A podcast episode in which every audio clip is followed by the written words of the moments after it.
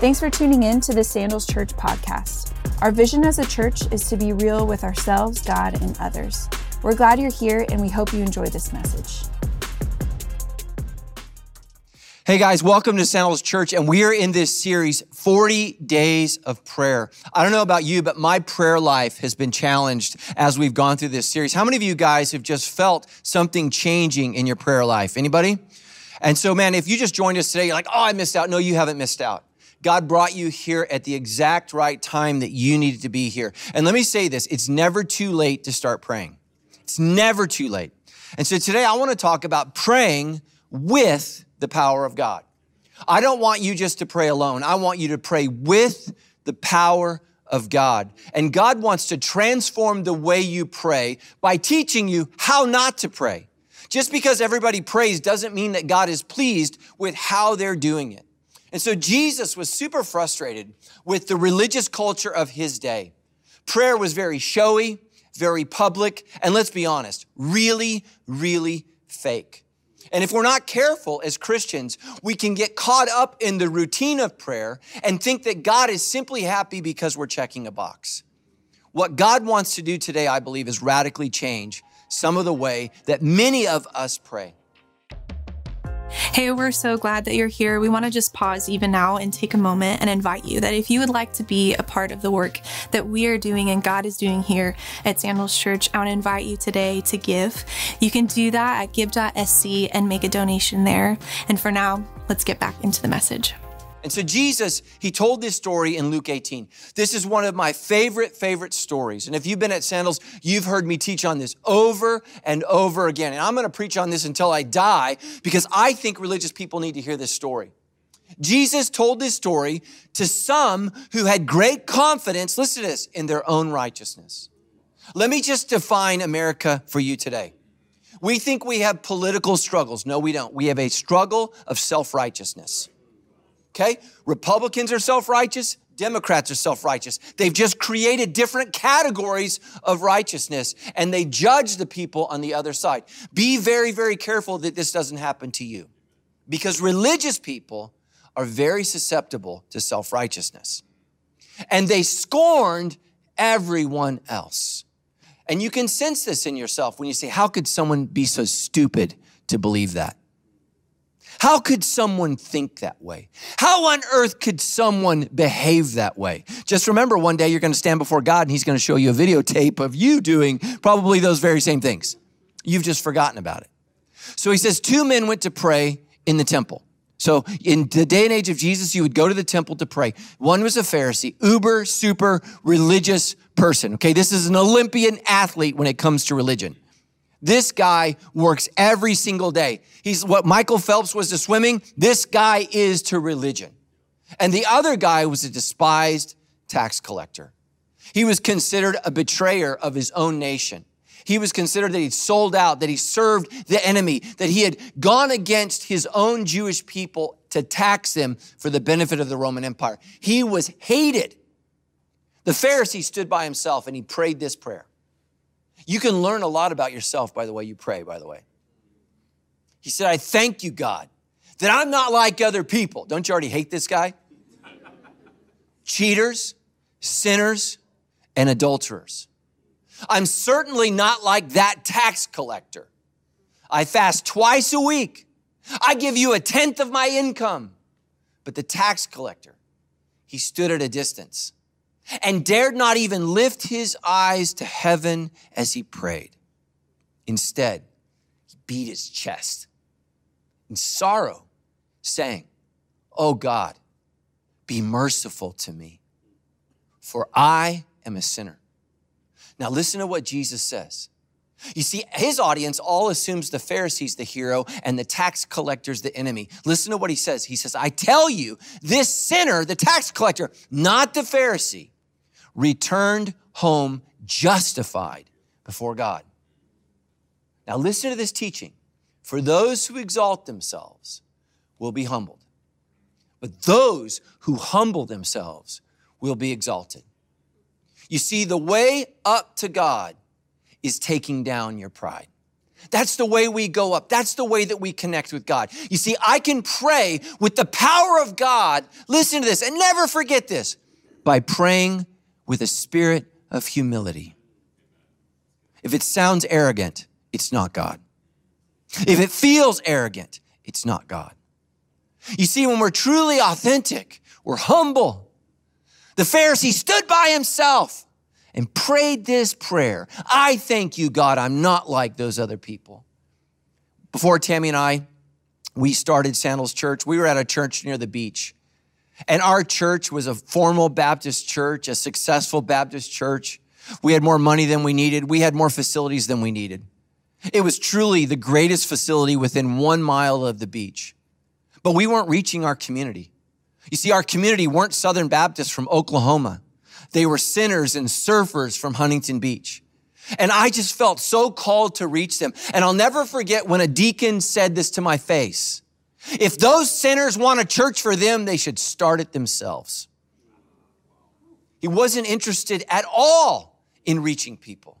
He didn't want those sinners to infect their church. And that's why I started Sandals to make room for you guys. Amen. One time I invited my friend and he brought his mom. And I said, What did your mom think of sandals? He said, She said it's full of sinners. I was like, Well, that's true. But so is every church. The only difference is some churches know it and other churches fake it. He said, I'm certainly not like that tax collector. I fast twice a week. Be very, very careful that you don't get caught up in what you're doing for God. Because what you're doing for God may be separating you from God. I give you a tenth of my income. Let me tell you something pride is a serious problem. Proverbs 16, 18 says this Pride goes before destruction, and haughtiness before a fall. As I became your pastor, the first year we really struggled. Nobody came. I kid you not. One time I preached a sermon to four people. One of them and was me. okay? When you're a pastor, you count everybody. Amen. But you know, in the middle of my sermon, a guy raised his hand. He had a question, and you, you can't anoint it. You can't ignore it when there's three people in the room. I'm, I'm like, fine, okay. And it wasn't even about my message. I was so humiliated. But you know, I got better at preaching, and the better I got, more people came, and the more people came, I began to struggle with pride. I remember the first time I spoke at a very famous pastor's church. And let's just be honest, I killed it. It was super good. People loved it. Lives were changed. Women were crying. Babies were fed. It was, it was incredible. And so I left, I left this gathering of thousands of people and I had performed really well. And I was meeting my friends at the movie theater and we were going to go see the opening of Star Wars right? It had been years since Star Wars had come out, and, and my friends were waiting in line to hold me a spot so I could get into the movie theater. I was still in my suit. I was wearing a suit. And I remember as I was running up the steps, full of myself, I could feel my head just like growing like a balloon. It was just getting bigger and bigger. And I was just so infatuated with how talented I was. And I heard a girl in the line say, Hey, isn't that Matt Brown? And I was like, Yeah, yes, it is. And as I ran up the steps, I missed a step. And I caught my tuxedo shoes, my fanciest shoes I owned right on the bottom of the step. And there's no recovering when you're wearing fancy shoes. It's like ice skates. And I fell in front of that entire audience, like 250 people in line, and I heard them all go, ooh, and just straight on my face, road rash as I'm going in the movie theater. And I heard God say, This is not what I've called you to. I'm so grateful. I'm so grateful that the Lord checked me. I'm so grateful that he humbled me. I'm so grateful that that Proverbs isn't a proverb, it was a reality for me. You see, my head was swelling. And what happens when your head swells? Your relationship with God shrinks. James, the half brother of Jesus, says this God opposes the proud, but gives grace to the humble. Listen, if you're arrogant at all, you're not connecting with God at all as you pray. He doesn't want to hear it. He doesn't care about it. Nothing cuts you off faster when you pray than arrogance. So when you pray, don't demand. Who are you to demand? I mean, you're lucky and blessed of what God's already done in your life. What does God owe you? And so many people, oh, I just gave God a piece of my mind. I'm like, there's not much mind in there if that's what you think you did. Who are you to demand? I mean, some of us, when we pray, we look like a spoiled two year old. You ever seen a two year old just like, Aah! all the angels in heaven are just looking at you. Is that an idiot? And the Lord's like, yes, that is. A proud idiot, but an idiot. Don't make deals. You ever done that? God, if you do this, I'll do that. You realize you're negotiating with someone who owns it all, anyways. Lord, if you do this for me, I'll give a little bit back to you of what it was already yours. And God's like, oh my gosh, you're so generous. so let me get this straight. I do what you need and you give me back what's already mine. Okay. Next, don't think that pride can't get you. You see, it'd be really safe for me to say, years ago, when I was first becoming a pastor, I struggled with pride, but by the grace of God. That's how pastors used to preach when I was a kid. They would, the grace of God. That'd be really easy for me to say, it's something I used to struggle with. Don't you think pride can't get you?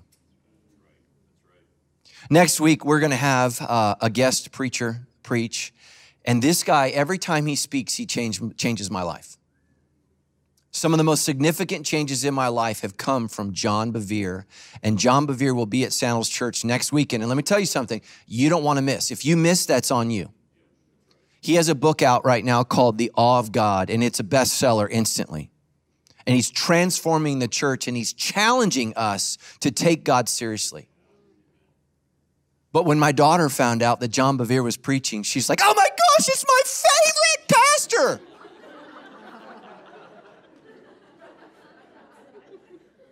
I was so offended. Like, she can like John. She just can't love John more than her father. You know what that is? It's my pride. You see, pride doesn't rejoice in the talent of others. You're okay with people being talented, just not as talented as you. Pride's okay with beauty, but girl, back up. I need to be the prettiest, right? A couple of weeks ago, I was uh, going snowboarding. It is Fridays are my day off, and I like to go up alone and I like to listen to pastors preach. It's important for me to listen to other people be used of God. And I was so convicted. I was super convicted and what I realized is so many of the ways in which I'm offended. Anybody ever been offended? Offense is just a very, very sneaky way that pride is working in your life.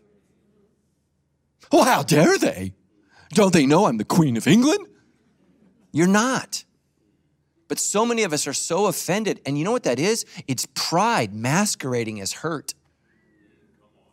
And I felt this and I was just like, oh my gosh, Lord. And I was so convicted. I sent it to Tammy and I should have paid attention to the sermon title. She's like, do you think I struggle with pride? I'm like, I don't know, you know, pray about it. Listen to me. We all struggle with pride. And here's the truth. Can I just confess something to you? The more I work on it, the more it's revealed. Working on pride is like trying to empty the ocean with a Dixie cup. You're like, I've made a lot of progress. I was like, there's still a lot of water out there, buddy. Pride is this sneaky thing. For some of you in your marriage, you're not fighting about anything, you're just defending yourself because of your pride. And some of you married couples would rather get divorced than get honest and say, I'm prideful. I'm prideful. People leave churches because of this because of pride. I have struggled with pride my entire life.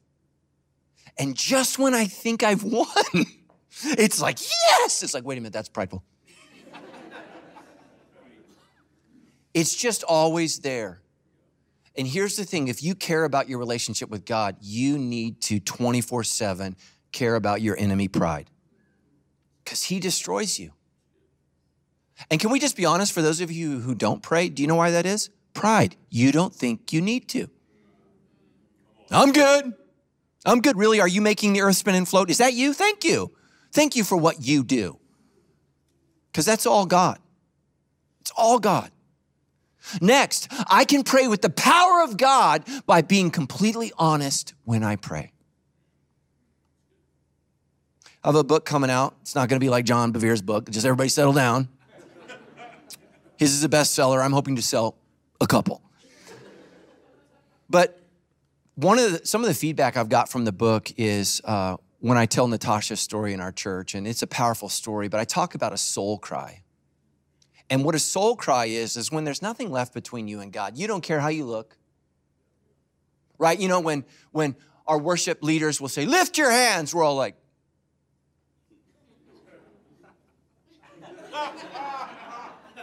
And you know why we're reluctant? Because we care more about what people think around us than we care about what the God who's watching us worship. That, that, that's, that's the block. And so the same thing happens in prayer. So you know what a soul cry is? You don't care if it comes out wrong. You don't care if there's snot from your nose to the floor. You don't care because all you care about is being heard. That's the only thing that matters. And it's when your soul connects with God. That's what happens in Luke 18. This is a soul cry. You see, the Pharisee is preoccupied with the tax collector, the tax collector is preoccupied with God. So when you're in worship and you're doing this, that's not about God. The tax collector, he stood at a distance. He dared not even lift his eyes to heaven as he prayed. You ever wonder why we, we close our eyes in church? It's a symbol saying, God, I can't even look upon you right now as I pray because you're so holy and I'm so not. It's an act of humility.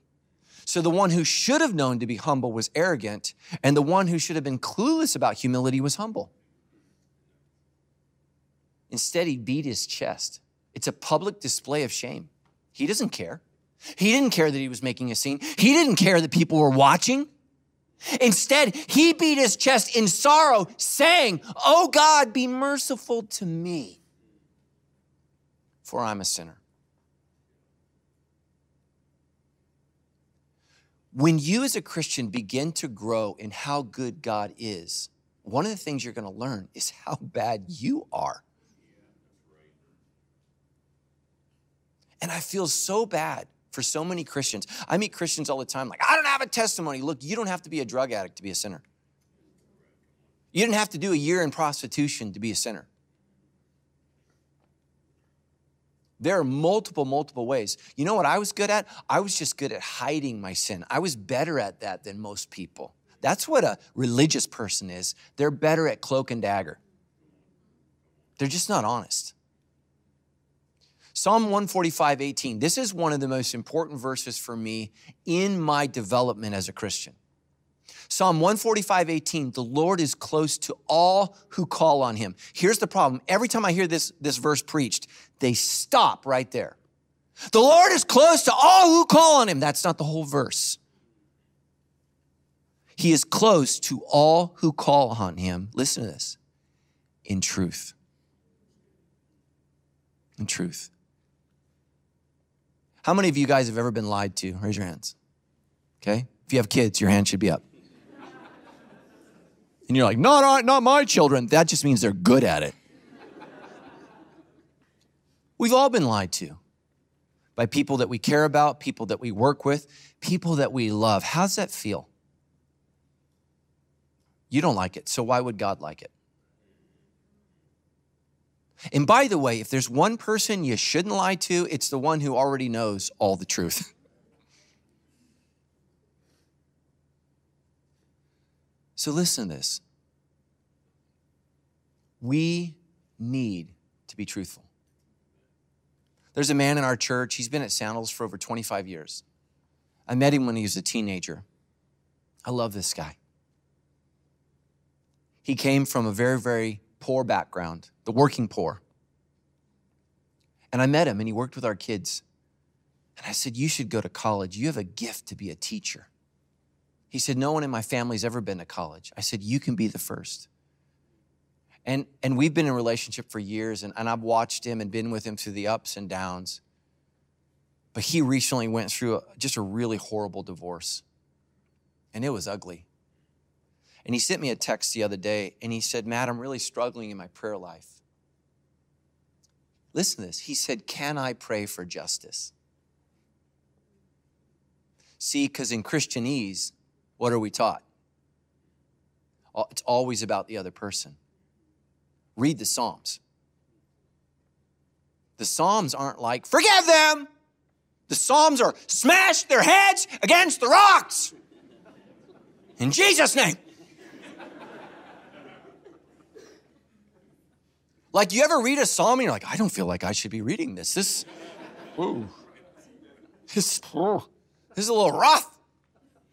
Do you know why the Psalms have survived and are scripture? Because they're real. He said, Can I pray for justice? Yes! Yes! You can say, God, I'm getting, I'm just getting raked over the coals in the courtroom. This is not fair, God. Can you call out to God for justice? Yes. Yes. You can be real with God. He's the one person you should never be fake with. And so, what that means is if you can't honestly pray, Lord, forgive them, don't pray it. Say, God, I want justice and I want, uh, I want an asteroid in your name to crash on their skull. You know what you just did? You just wrote a psalm. That's a book of Psalms. And some of you, you're looking, you never read Psalms. He literally says, Lord, I want to take their infants and smash their skulls against a rock. That feels like we crossed a line. Amen? Anybody? I'm just like, you know, I've had some bad days. I've never wanted to slaughter children. Proverbs 11:5.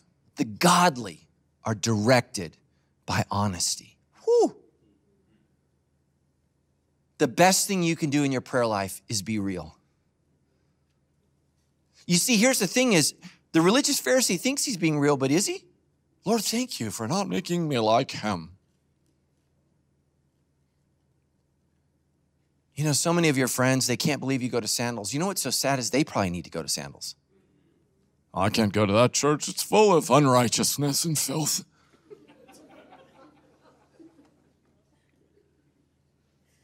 You know what they can't smell? Their filth. Every great movement of God begins with the people of God getting a whiff of their own stench. That's, that's how it works. That's how it works.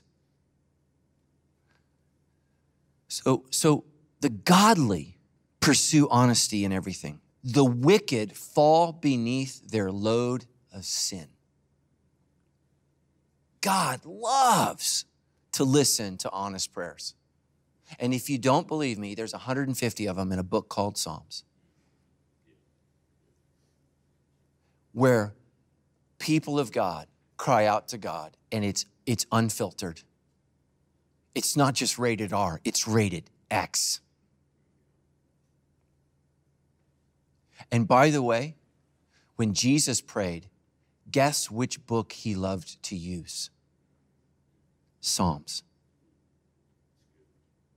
Psalms. Do you know his last prayer was quoting Psalm 22? Father, Father, why hast thou forsaken me? Do you know how many Psalms are like, God, where are you? God, do you even care? God, do you even hear me? They're so real. They're so real. Psalm 66, 17 through 18. Listen to this. For I cried out to him for help, praising him as I spoke. If I had not confessed the sin in my heart, the Lord would not have listened. You want to take your Christianity to the next level, then get real when you pray. And here's why we do this. Here's why we do this because God's grace is more powerful than my sin. God is a better forgiver than I am a sinner. He's better at it.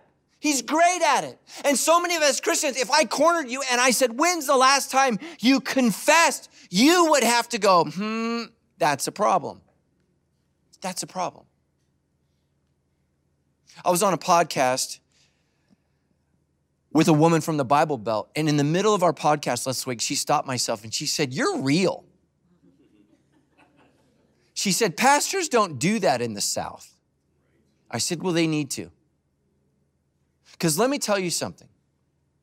I don't just sin like occasionally, I sin almost every day. And here's the scary thing when I tell you I'm doing pretty good, I probably am just a little clueless. You know? I mean, it's kind of going, it's like, you know, when Tammy go to marriage counseling, the counselor says, How we doing? I'm like, really good. And then it's her turn to share. And I'm like, oh, I had no idea. I thought we were pretty good. And that's the way it is.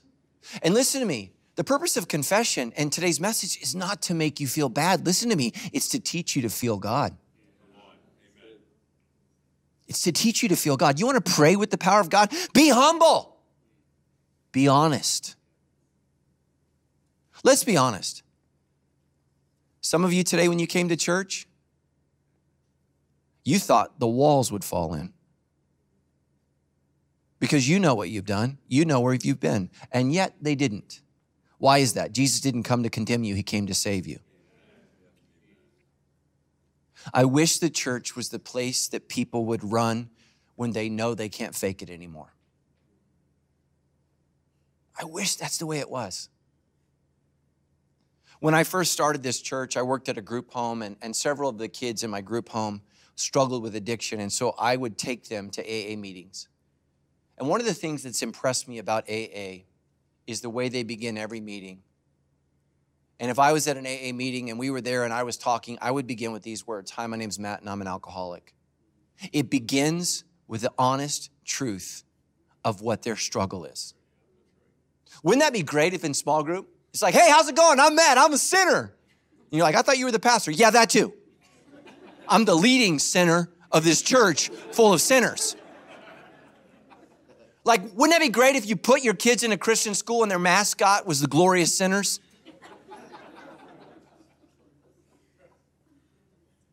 Because that's the truth. Here's the thing. Here's the gap between you and God right now in your prayer, prayer life is you're not getting real and you're not feeling God. 1 John 1 9, this is, this is one of the most important verses for you never to forget. Some of you need to get it tattooed right here. I don't know why it's just rock stars with tattoos all over their faces. Christians just need to come in with verses everywhere. I mean, some of you need two faces, amen? 1 John 1 9. But if we confess our sins to him, he is faithful and just to forgive us of all our sins and to cleanse us from all our wickedness.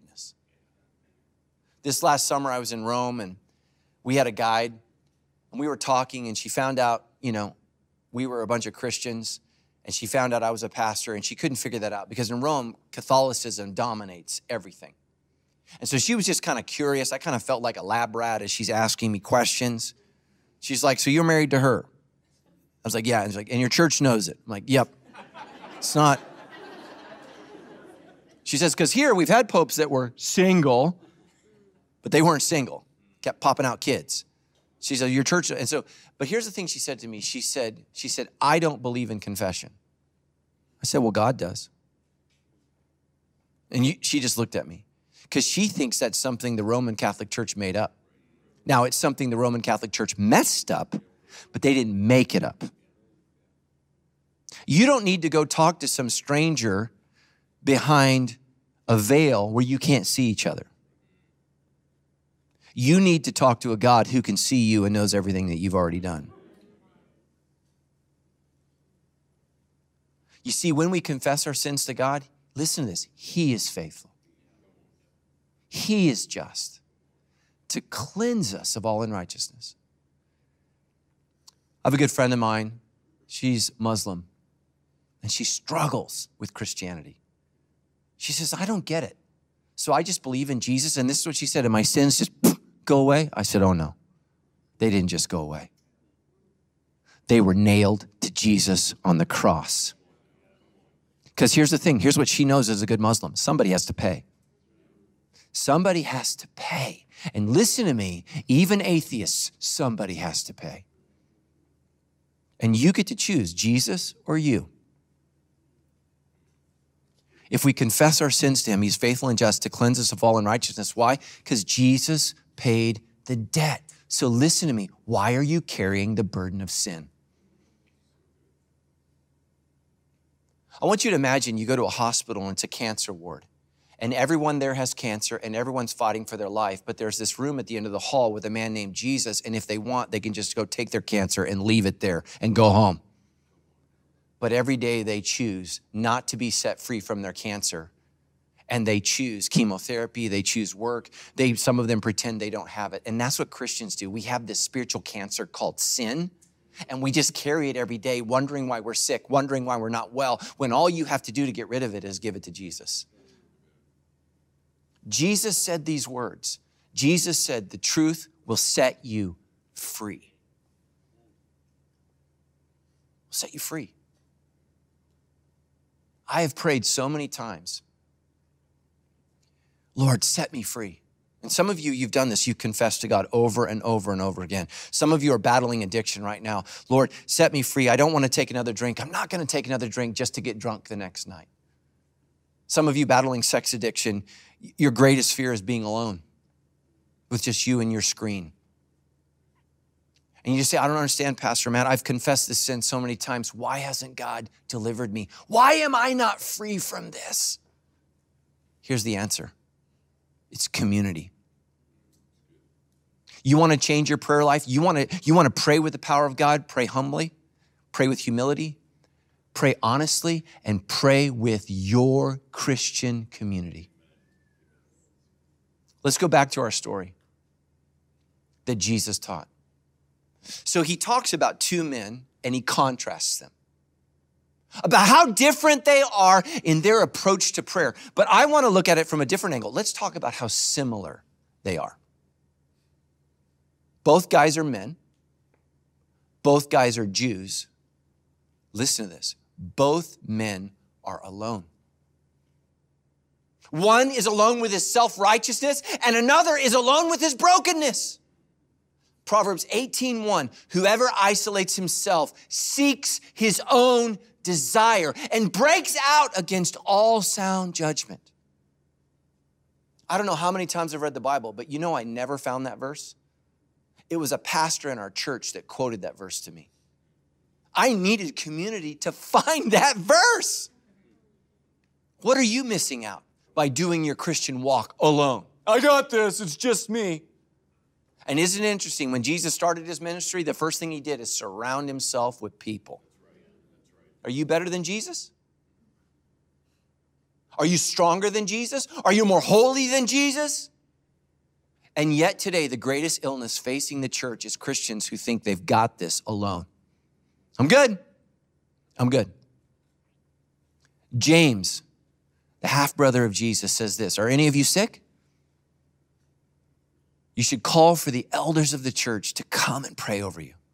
Oh, but that's so embarrassing, so awkward. It drives me crazy at our church each and every week. I tell people there's ministers right up here to come and pray with you, and then I'm in the lobby, and then people, instead of wanting to shake my hand, want prayer. I'm like, why didn't you go up with the people who were prepared for you? The lobby is not the place for this, the altar is. That's where we deal with that. The lobby is for fellowship, the altar is for confession. Call the elders to anoint you with oil. Listen to this in the name of the Lord. Do you know what that means? This problem, this disease, this issue, we are giving to Jesus. This is no longer mine. I'm giving this to the Lord. Such a prayer offered in faith will heal the sick. Listen to this. And the Lord will make you well. What if the barrier between you and God is the fact that you haven't been real with someone else? And if you committed any sins, listen to this, you'll be forgiven. Confess your sins to each other. Listen to this, and pray for each other so that you may be healed. The earnest prayer. You know what that er, word earnest means? It means you're serious. Like we used to do a thing in our country called earnest money, and what it meant is you put a deposit down on something saying you were serious. The earnest prayer. Not the flip it prayer, not the fake prayer, but the real prayer. The earnest prayer of a righteous person has great power and produces wonderful results. So, why don't we do it? Because it's embarrassing. It's embarrassing. I want to talk to you about two men that confessed their sins to me recently. One guy's super buff, super handsome. I tell my wife, don't look for too long. Because it's just, you just can't help it, you know? I mean, look for a second, but then it's a sin. And, you know, it's just so interesting for me because he's everything I wish I looked like physically, you know? I mean, don't amen that, but you know but he got into some trouble in his marriage and he did some things he shouldn't have done. And he came into my office last week, and I had this giant man sit in front of me, and he said, I've been afraid to face you. Isn't that interesting? This picture of what a male specimen should look like said, I'm, I'm afraid to face you. But he said, But I knew I had to. And then he confessed what he did. And he wept.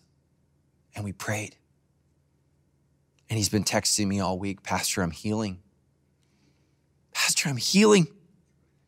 And I just think, what, what, what if he would have said no to the Lord? What if he wouldn't have faced me? And you don't need to face me. Maybe you need to face somebody at the front of service today. And you need to look him in the eyes and you need to say, Our marriage sucks.